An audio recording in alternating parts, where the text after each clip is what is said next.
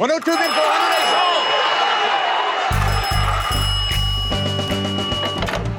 All right. Well, welcome back, listener, to another episode of the Fatal Conceits podcast, a show about money markets, mobs, and manias.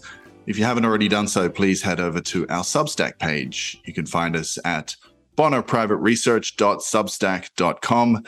There you'll find hundreds of articles and everything from high finance to lowly politics. Uh, plenty of research reports, and of course, more conversations just like this under the Fatal Conceits podcast tab at the top of the page. I'm delighted today to welcome to the show, I think for the first time, although we've spoken many times in private and uh, all around the world. And that is my dear friend, Mr. Doug Casey. Uh, for those few of you who are not familiar with his work, Doug is the original international man, having written the book on the subject. He writes over at internationalman.com. Uh, he is also the author, along with John Hunt, of the High Ground series books, including Speculator, Drug Lord, and Assassin, which I hope we get to talk about in due course. And every Friday, he has the Doug Casey's Take, I think is the title of the podcast. So uh, that's a, another avenue for for Doug to vent his his many uh, many opinions, and we're happy to have him on the show today. Doug, welcome to the Fatal Conceits podcast. Well, it is a pleasure to be here with you, Joel. It's unfortunately all too rare to have a uh, an intelligent conversation these days. Certainly not with the locals in any area. I think that's one of the problems that a lot of the people that listen to your podcast and, and, and mine have is that they don't have anybody intelligent locally to talk to that they can disclose what their philosophical and political views to without starting an argument. And I think that's where a lot of our listeners come from.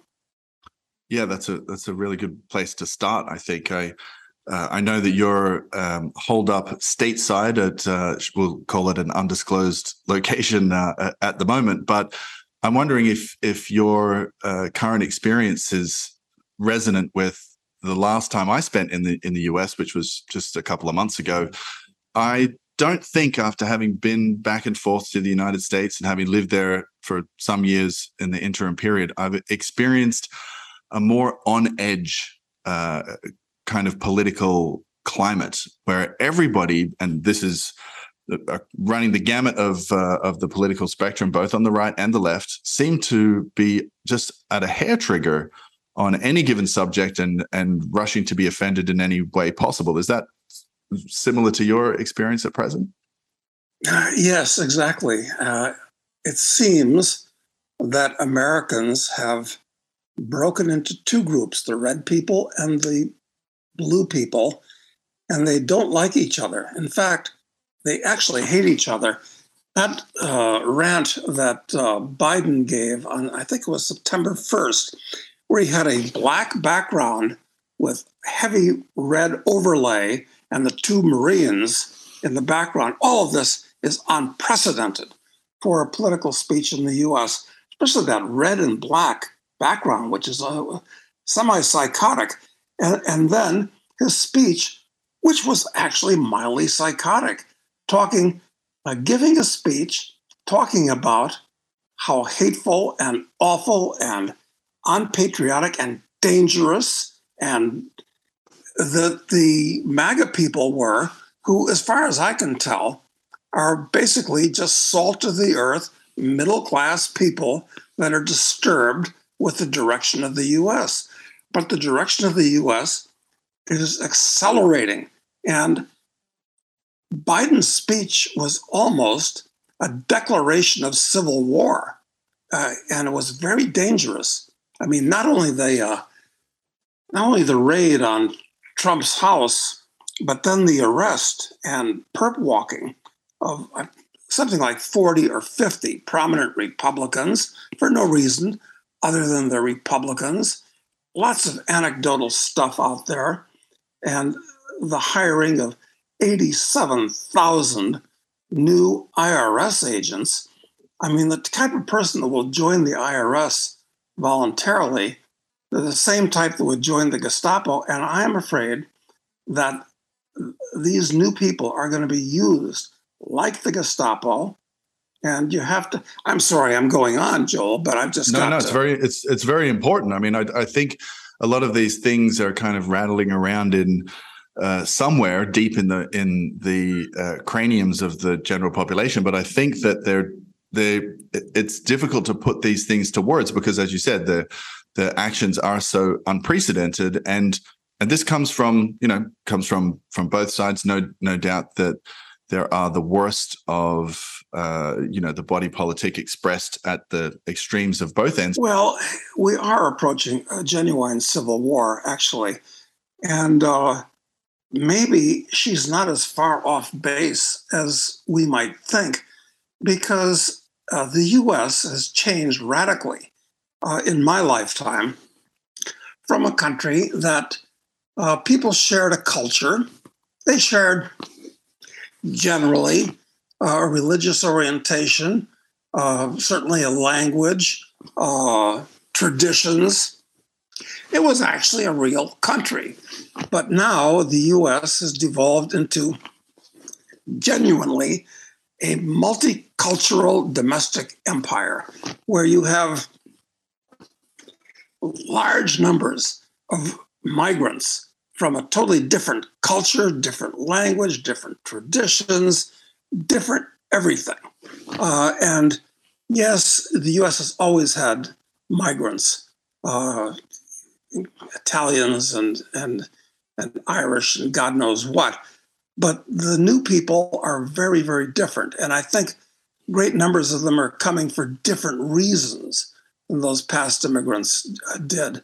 Uh, there was no welfare in those days of past migrations. But now uh, migrants come here and they're immediately put on welfare.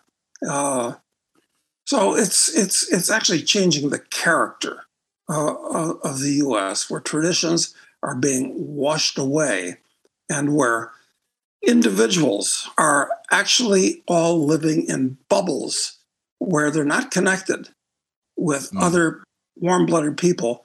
They're connected with their electronic devices. And um, there's a recent book that came out by a, a, Belgian professor at the University of Ghent. And I'm normally suspicious of European professors. They're all hardcore leftists, all right. Marxists. Uh, this guy is not. His name is Mattias uh, Desmet. And um, he uh, he points out that we're getting a psychological mass formation, uh, especially in the U.S. but around the world, where people, when everything's washed away and people aren't believing in things they used to believe in, they're looking for something new to believe in. And this is very dangerous. This is how the great cultural revolution of China formed similar circumstances. Mm-hmm. And uh, it could happen here in the U.S. Uh, so I'm uh, I'm quite uh, pessimistic uh, in many ways, and especially since if the U.S. and what's left of the U.S. Constitution is washed away, which it is being, it's being interpreted out of existence over many years. Um, there will be nothing left in the world. No place you can run and hide. In mm. other words, this is happening worldwide. Really disturbing. And you think uh, it does seem, at least uh, since you and I have spoken down here in Argentina about this at great length over many an unhurried lunch, but it does seem in the past few years that this trend is accelerating. Is is that kind of your read from from the ground there in the US?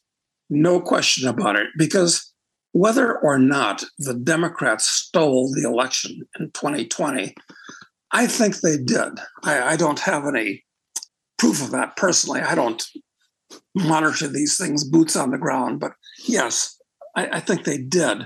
Uh, although they accused the, the Trumpies of having stolen it in 2016 uh, also.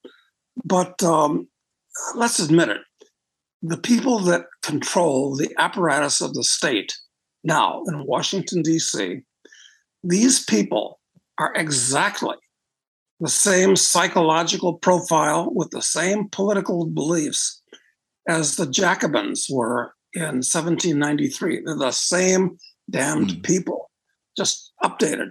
Or for that matter, the Bolsheviks in 1917, which means they're radical. They want to overturn the basic structure of society. They're really very, very dangerous. And now that they've been in control for two years, they're doing the best they can to overturn traditional America. And I think that come the elections uh, in November, I think they're going to do anything they can to uh, stay in power and not let the uh, Republicans, which are pretty worthless, but they're much better than the Democrats, take control. And uh, so I'm uh, actually anxious to get back to um, peaceful and uh, friendly Uruguay and Argentina before mm. the elections because I, th- I mean, this isn't a prediction, but I think it's a distinct possibility that things could get wild and woolly in this country real quickly around the time of the elections, early November. Yeah, well, before we go uh, and take a little look around the world at, at some obviously many inflection points and flashpoints of geopolitical unrest that I'd, I'd like to get your take on. Um, it's it's obviously no secret, and you've written extensively about the the rise and decline of of empire. Uh, most recently, I think I saw an article of yours uh, comparing the uh, decline of the American empire to that of the Roman Empire for many many reasons, which could probably fill a whole other discussion. But I'm wondering if you think that we are in that sort of terminal, inexorable uh, uh decay and if we're very close to that, uh, what people who are, you know, they're living in the United States, they don't necessarily want to move to down to Uruguay, where you are, or Argentina, or some other part of the world uh, for any one of a million reasons.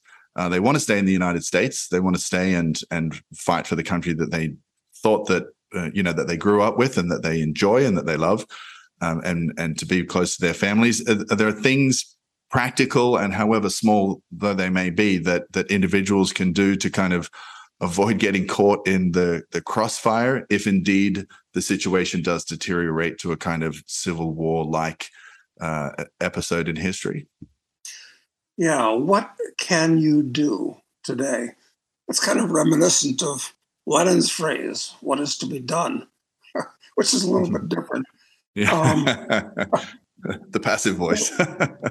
yeah, right, exactly. so, what what should an American who's concerned at this point do?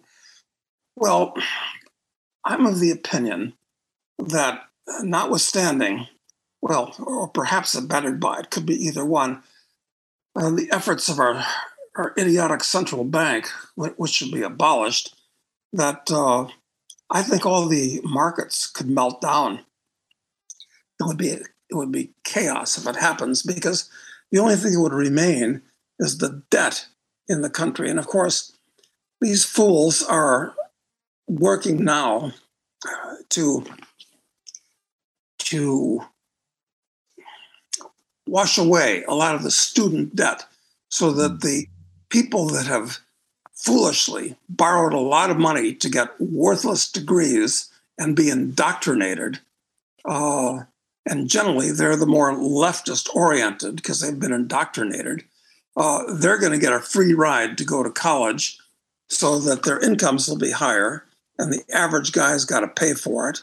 But the problem is, is that trillion and a half of debt uh, out there has got to be dealt with. And if the stock market melts down, truly melts down, and I could I can speculate as to how low it could go, and the bond market melts down, because I think that eventually we're going to see interest rates in the US on government paper, not just at 5% or 10%. It'll go back to the levels it was in the early 1980s, 15 or 20%, at which pace, at which point it'll just about correspond to inflation. So you still won't be getting a re- real return on your money, but that's where it's going to go. Uh, it's it's going to overthrow the financial fabric of the U.S. and that is especially with everybody indebted mm. the way they are their car loans their mortgage loans their student loans, they're consumer loans. Uh, it could be a real upset. I mean, you're going to have a lot more people living under bridges, um, losing their houses. Uh, uh th- so, this this is serious. So, so what about people? I, I mean, I've heard people say, "Look, this happened in the '70s. You know, we had an we had an oil embargo in the '70s. We had." Uh, you know, we had the Nixon shocks, uh, the Nixon economic shocks. We had the, the the severing of of the dollar from gold, the final severing of of the dollar from gold, and you know it was kind of off to the races since. But we also had you know um, forty year high um, inflation at the time, and and so for people who sort of map the current uh, situation onto the 70s and arrive at the conclusion that well it was kind of tough then but you know we pulled up our britches and we we managed to muddle our way through it and we came out on the other side with this big explosive growth for the next uh, you know 20 30 40 years. What uh, what to you is is different between now and then? Is it just that we have now just an exponentially larger uh, debt harness that is is strapping us down? And and what might be done about that? I'm short of a, a, a jubilee and a sort of hitting the, the reset button which is not something incidentally that people aren't talking about. Yes, they are talking about it. Uh, the big problem with debt is that, well, other than that, some people owe it to some other people. So uh, somebody's going to wind up unhappy if they don't get their money back.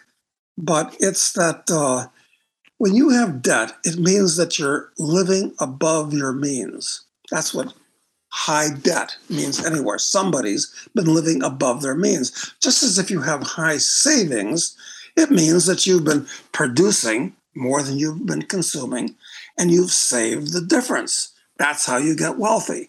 So, debt is the mirror image of that. And the US has looked good for the last 30, 40 years because of all this debt. It's like if I went out and I borrowed a million dollars tomorrow morning. I mean, I can live really high off the hog.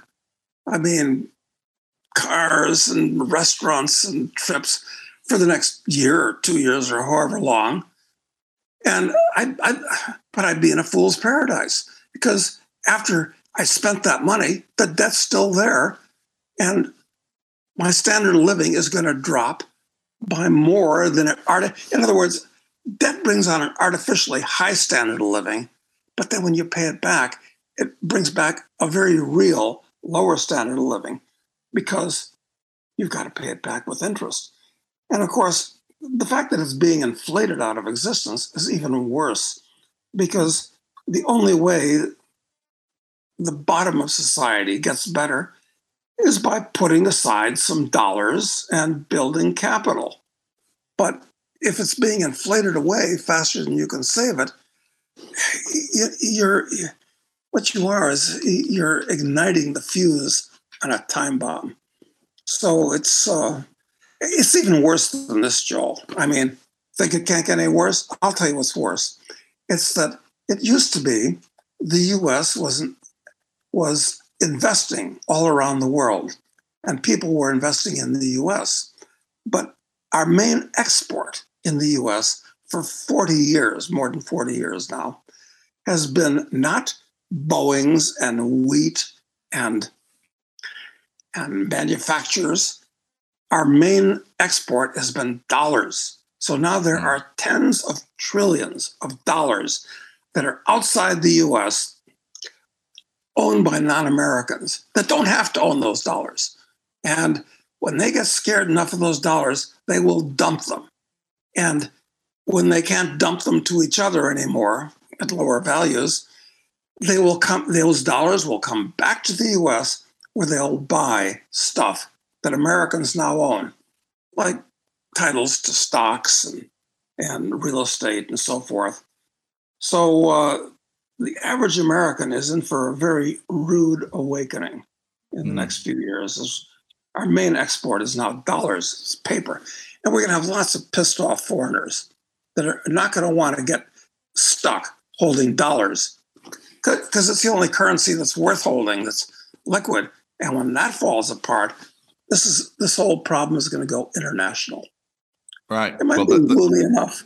No, this is well, we can we, can we can probably get more we can probably get gloomier. Let's let's broaden the the the horizons a little bit segueing from uh, debt and civil war to the internationalization of both. And as you were speaking just then about the ebb and flow of these dollars which have been uh, you know spirited off around the world to uh, bag holders uh, in Russia, for example, or in China, or in uh, other current uh, other countries that have kept their uh, forex reserves or some portion thereof in dollars. Many of those countries are now uh, finding themselves on the other end of dollar weaponization since the beginning of the conflict in the Eurasian steppes early in this uh, in this year, February, whatever it was. Uh, were you just to back up a little bit for some context? Were you first of all surprised that um, that Mr. Putin would uh, respond uh, contra NATO's advancement as he did? Is that your read on it? Uh, and and we can get into maybe afterwards uh, what the relevant sanctions of those on the west on the, on Russia and its allies have have wrought for days and months to come. Well, let me take this opportunity to uh, antagonize uh, those of our listeners that I haven't already antagonized by saying that uh, if you were a Martian looking at the situation today, I think you'd have to support Russia, not the Ukraine, uh, which is one of the world's most corrupt countries. In fact, I don't call it Ukraine. It used to always be called the Ukraine, which means borderland. It's always been an area. It's never been a country, actually, uh, until Lenin made it a country uh, after the Russian Revolution. But I call it the Ukraine, uh, even though most people now call it Ukraine. So, what am I saying here? It's that uh, I think it was a, a mistake, a real error for uh, Putin to invade uh, the Ukraine. It's a pity he did that, but he was massively provoked, where he almost had no alternative. What we have here is what amounts to a border war between two shithole countries. That's what it amounts to. Mm-hmm. And this is an area of the world that's had border wars where the colors of the map on the wall have been have been flowing for the last thousand years. And this is just a continuation of that. So there's absolutely zero reason for the US or, or Western Europe to get involved in a, in a border war between two nothing nowhere countries. But they can't leave well enough alone. And Putin was provoked because after the 2014 Maidan revolution, uh, a Russian puppet was replaced by a US puppet. And now a very aggressive and dangerous and stupid US puppet in the form of Zelensky. Uh, people don't realize that uh, uh, Crimea has always been part of Russia, or always, nothing's always, but for the last 300 years has been part of Russia. And it only became part of Ukraine when, for totally domestic political reasons, and when he was drunk, which he often was, uh, Khrushchev gave it to the Ukrainian SSR. Uh, now Russia wants it back for lots of perfectly good reasons. And the average American doesn't realize that starting with 2014, the Ukrainian army, uh, which has been trained by NATO, attacked those two provinces, the Donbass, which is which are full of Russians, which seceded from the Ukraine. So, yeah, Putin had plenty of uh, plenty of uh, reasons to attack the Ukraine, but he didn't want to destroy the country. He just wanted those two things back.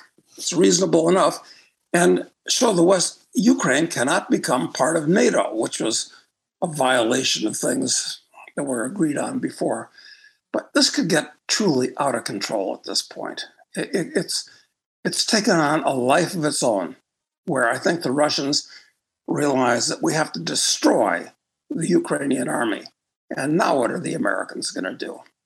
So yeah, it does seem like a like an escalating game of chicken where neither side is willing to lose face, even though both sides have have probably made some regrettable errors, uh, which they certainly wouldn't admit in their own respective uh, non-respectable media outlets, uh, the, the, propaganda on one side and on the other side. But were you uh, were you taken aback at all by the weight of the sanctions from NATO and her allies, and in particular, I'm talking about the uh, the seizing of. Uh, private citizens' property, the weaponization of the of the U.S. dollar in the forms of uh, confiscated or suspended reserves, which may eventually result in a, a bifurcation of the global financial payment system into SWIFT and whatever other non-SWIFT entity comes to uh, comes to take the other side of the of the ledger there. These Jacobins that control the U.S. government are really quite stupid on a basic level. Stupidity is the inability several definitions, but one definition is it's it's not just the uh, inability to determine the immediate and direct consequences of what you do, but the indirect and delayed consequences of what you do, and stealing the assets of Russian citizens, whether they're good guys or bad guys or not. We, you know, sure, most of the oligarchs are bad guys, I suppose. But that's not an excuse if you have, believe in the rule of law to steal uh, a country's assets and that of its private citizens. This is incredibly provocative. I mean, they're just asking for trouble. And if you back the Russians into a corner, I don't know where it's gonna it's it's going to end. And, and in addition, like you said, Joel, uh, now the Chinese and the Indians and other countries are saying, you know what? These Americans are totally unreliable. They're destroying their currency. Their banking system is unreliable. I mean, we can't be so stupid that we have to continue using the SWIFT system where we have to trade in dollars that all go through New York, which is dangerous. So, yeah, I, I, I think that half of the world's countries or more, three quarters of the world's countries, are, are going to uh, find alternatives to the dollar and to the SWIFT system and using American banks.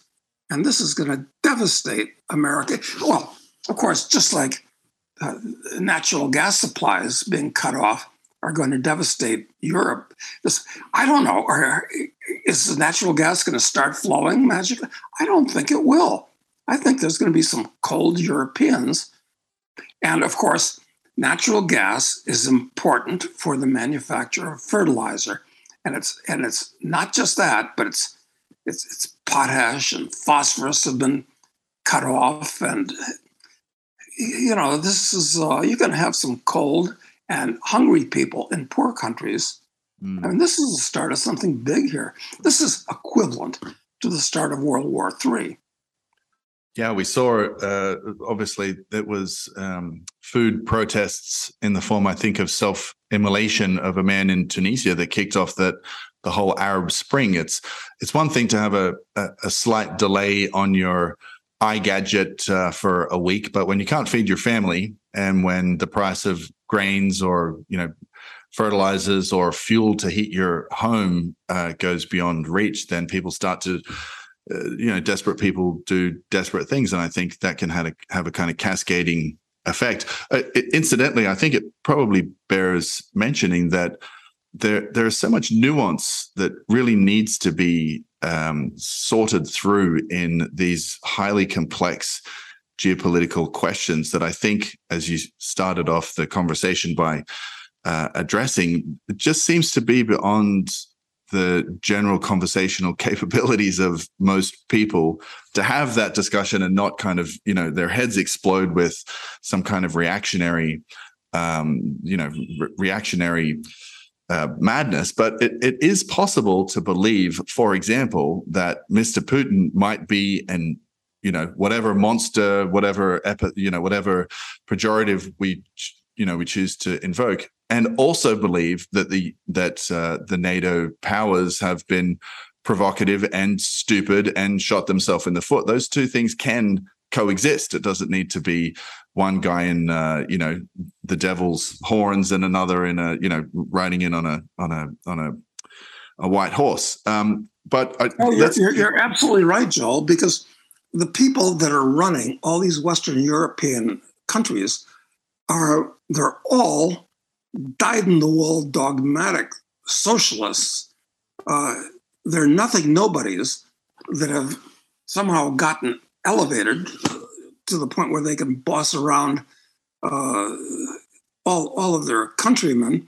And I would actually say that if you compare what Putin has done since he took over Russia I mean, he's reduced the uh, national income tax rate to what is it, 10 or 13 percent, about the lowest on the continent. So that's a positive thing. Uh, he's he's actually done a lot of things. It's not like it's been a free market revolution in Russia, but under Putin, the place is just vastly improved and vastly better than it was uh, in in Soviet days. And is he a nice guy? I'd say he's a much more intelligent guy. And judging by what he says, I mean, he's much less duplicitous than the nothing nobody's running Western Europe at this point. And it does seem like those um, those nothing nobodies, as you say, in uh, on the continent are going to be shivering this winter. Uh, you mentioned our mutual friend Rick Rule before uh, we jumped on our recording here, and I spoke to Rick at the end of 2020 beginning of sorry end of 2021 beginning of 2020 and he was absolutely adamant that uh, energy prices would continue to rise. It was the uh, and this was before a single shot had been fired in the russo-ukrainian conflict. Um, but he was he was absolutely spot on uh, with that, and he had predicted that the event that we had was called the winter catastrophe. Um, it looks like now General Winter is entering the fray not only in the conflict, but is also going to be uh, exerting his influence uh, across the the new lean green uh, acres of Germany and and beyond. How does this play out in in energy markets and what does this say of the the prescience of the political elites in Europe and those of course who are spreading their their uh, you know their green agenda to Australia and across the United States and in Canada what what does it say about their um, either inability to predict the future or their malice uh, and mendacity in bringing it about, such as it pro- will undoubtedly occur this coming winter for a lot of shivering people. Well, you're right. I think these people are both stupid and ignorant and evil, all three, actually. Um, look, uh, nothing wrong with green stuff. Uh, a windmill uh, or or some solar. I mean, sometimes in some places it can make sense, but it's not the basis for mass power generation for an industrial society, at least not yet. Uh, these things should not be centrally directed by government to start with. Uh, it's it's not going to work, and it's going to be a total and complete disaster if they wanted to do anything, it would be build lots of nuclear power plants. And nuclear power, even though it's been, you know, promoted as the enemy of everything, uh, is actually the cleanest and the cheapest and the safest form of mass power generation by far. But uh, that's not happening. Uh, well, it'll start happening, but it's going to take years to start building these nuclear power plants. Uh, and there'll be generation four. Uh, uh we should be, we should already or would already be at the stage where small, and by small I mean the size of a, a size of a large room, uh, nuclear power plants are buried uh, to be dug up 10 years later and, and, and replaced for every town uh, in the country. But that wouldn't is not going to happen because of political reasons. So, uh, what should you do? I guess we're getting back to this subject that you brought up earlier. Well, what should the average guy do at this point? And I think that now continues to be, even though uh, the price of uh, oil stocks and natural gas stocks uh, have eh, doubled in the last year, I'd say. They're still real cheap. Why do I say that? Uh, if you go back to 1980, when uh, oil was the big thing, 30% uh, of the value of the S&P was oil stocks and oil-related stocks. As of last year, it was only 3%. It had dropped 90%. Now it's gone up to maybe 5% now, but they're still really, really cheap. And oil is much more important now than it has been in the past. And I'd throw coal and nuclear into this mix, those four things.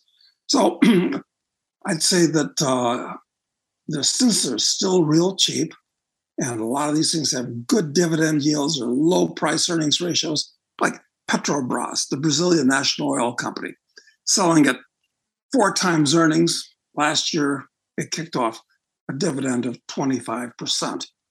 That's pretty good. Uh, that shows how cheap these things are. So I think people should be looking to buy these stocks. The institute, why are they so cheap? Because the institutions are all into ESG, environmental, social governments, and DIE, diversity. And it's all destructive, stupid nonsense. So BlackRock and Vanguard and all these big mutual funds and hedge funds, uh, they all talk to each other. They all have the same background. They go to the same clubs. They all want to be invited to the World Economic Forum. Uh, so they don't own any of these oil stocks. And the oil companies have been thoroughly intimidated at this point. Uh, mm-hmm. they're not going to invest in something that in this political environment. So oil is going to stay here and go higher. Natural gas is going to stay here and go higher. You should buy those stocks, I think. Uh, I've been doing it for years uh, and selling selling naked puts against them. Actually, is what I've been doing more than anything else. So that's one thing you should be doing for sure, investment mm-hmm. Uh, there's not most other stuff, even with the stock market coming down, we're heading for I think we're heading for a long-term bear market. I don't want to own most. I don't want to own Amazon or Google or any of that crap. I, I really don't. These are just ephemeral digits, quite frankly. Uh, I like to, the idea of owning real stuff. And hard to hard to power all those ephemeral digits without real stuff burning in a furnace somewhere, keeping the lights on, keep, keep, keeping the heat on. Um, real that's quick, in, that's in the you'll find out department. Yeah, right. right. Um, Doug, real quick, because I know we're we're butting up against a, a, a solid hour here, and uh, and I I do appreciate your time. I wanted to get um, before we leave to your uh, books. I believe you're working on your fourth, and for listeners who are not keeping abreast of the series. Uh, we have Speculator, Drug Lord, and Assassin, I think was the last one, if I have those uh, in correct order. Uh, what are what's coming down the pipes? Uh, when when do we get to terrorist? That's what I think everybody wants to yes, know. Yes, terrorist is the next one, and, and John and I are getting ready to uh, put pen to paper on it. basically, this series of books, it's um, let's say, from one point of view, it's Atlas Shrugged in a more readable form and for a new era.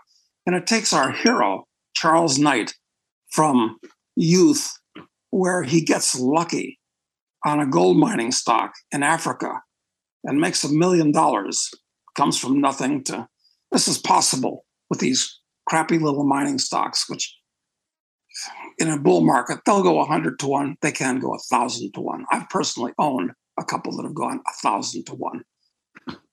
Although I didn't hold, hold, them all the way up. I mean, that would have been too good to be true.